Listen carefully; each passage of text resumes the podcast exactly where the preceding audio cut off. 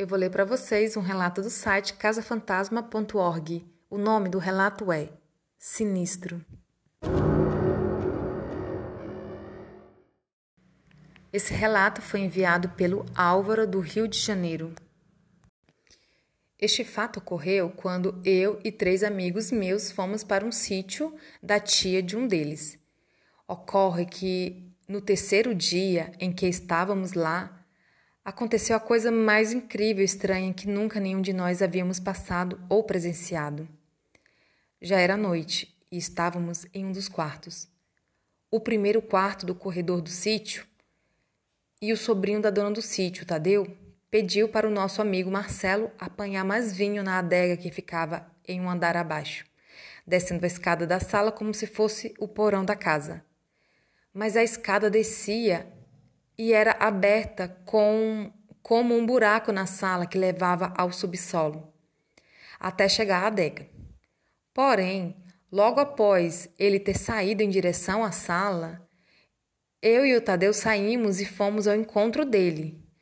Porém, o Marcelo estava parado na sala olhando para a escada, que era larga e com vários degraus, até chegar lá embaixo.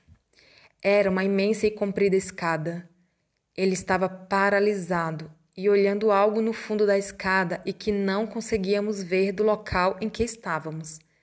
Então fomos até ele e o que vimos foi realmente perturbador e assustador.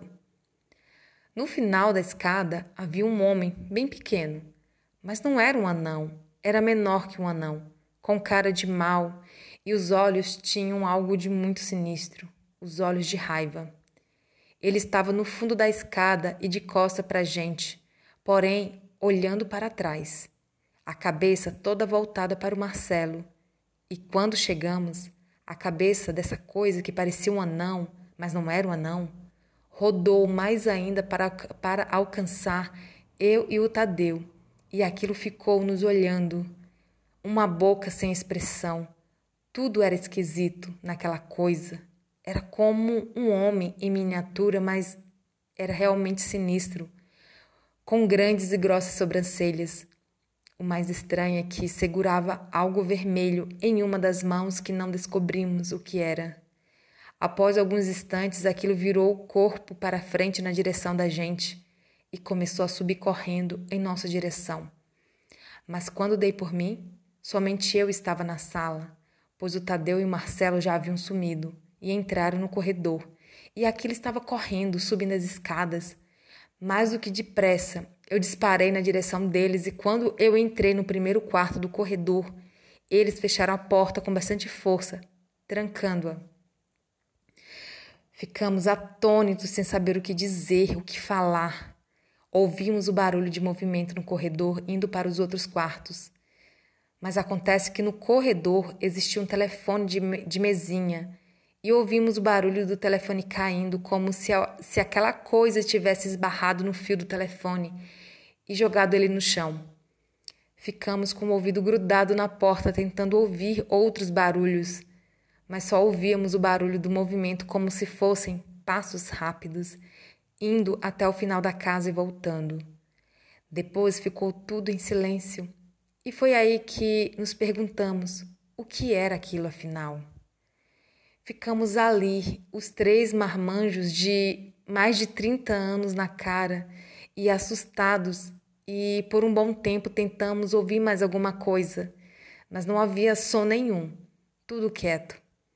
Até que resolvemos abrir a porta do quarto investigar.